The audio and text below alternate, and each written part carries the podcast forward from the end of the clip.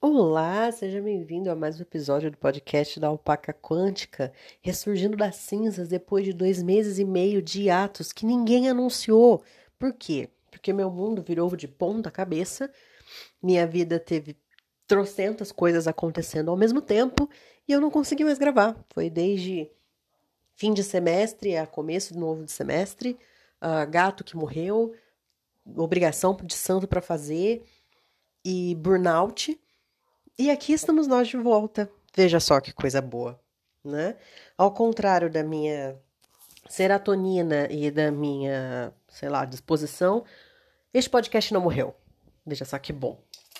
Ah, pelo contrário, ele ressuscitou e vai continuar ressuscitado se Deus quiser. Hoje a gente vai conversar inclusive sobre essa questão de energia. Não energia da sua conta de luz, que está caríssima e vai ficar mais cara. Uh, não a questão da sua energia espiritual, no sentido da sua aura. Não. Hoje a gente vai falar de energia no sentido de energia corporal que você que a gente tem física, força de vontade, a energia que faz você acordar animado num dia de manhã, numa terça-feira de manhã, ir para o trabalho, trabalhar com vontade, disposição e ânimo. Esse, esse tipo de energia. Uh, e esse tipo de energia ele é bem importante para a gente também entrar dentro das tratativas da própria apometria. Uma mesa apométrica só consegue trabalhar se todo mundo está bem com energia para gastar, para doar, para ter a disposição de um trabalho propriamente dito. Uh, por quê? Bom, primeiro porque fisicamente o trabalho da apometria cansa. Não parece, mas cansa. Uh, cansa a gente no sentido de que.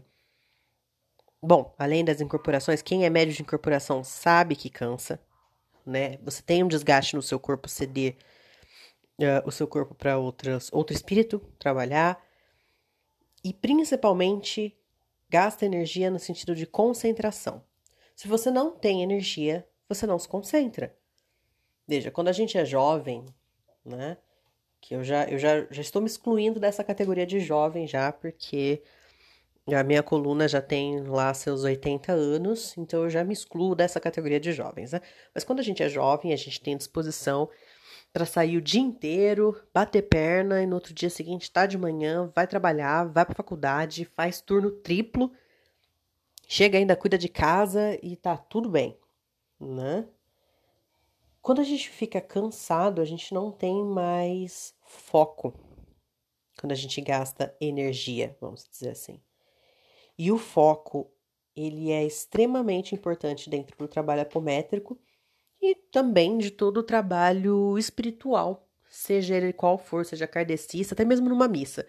Se o padre está cansado, o padre não tem foco naquela missa, também é um problema, né? Então, essa energia, vamos dizer, ela é extremamente importante dentro do nosso trabalho. E por conta disso, a gente tem que saber respeitar os nossos limites. Às vezes a gente trabalha demais, às vezes a gente se esgota emocionalmente, e isso tira o nosso foco e faz a gente refletir que às vezes a gente tem que se retirar do nosso local de pessoa que auxilia para, nos, para a gente voltar a ser auxiliados. É quando a gente tem a consciência de, por exemplo, dentro de uma corrente de umbanda, Naquele dia você tem que bater cabeça para seu pai de santo e dizer, ou mãe de santo e dizer: Hoje eu não posso, minha cabeça não vai conseguir focar 100% aqui, ficarei na assistência. Conhecer os seus limites para que você não atrapalhe ao invés de ajudar. Porque uma cabeça fora do lugar pode quebrar uma corrente inteira de trabalho. Seja de umbanda, que a gente também está mais acostumado, ou seja, na apometria. E uma falta de foco pode acabar derrubando a frequência energética de todo mundo que está ali trabalhando E vai todo mundo ter 10 vezes mais trabalho, três para conseguir resgatar, para conseguir firmar o pensamento dentro daquilo que a gente precisa. Então a energia mental ela acaba sendo de extrema importância para os nossos trabalhos espirituais, qualquer que seja, quaisquer trabalhos que sejam. Então, moçada, quando você for pensar em entrar numa numa corrente, num corpo mediúnico, seja kardecista, umbandista, candomblé, o que seja, ser coroinha de igreja, mesmo. Tenha em mente que você tem que saber qual é o seu limite físico. Porque uma cabeça fora do lugar faz muito estrago. Muito estrago. E não tenha vergonha, principalmente, de dizer que hoje você não pode ajudar. Que hoje você precisa receber ajuda. Tá certo?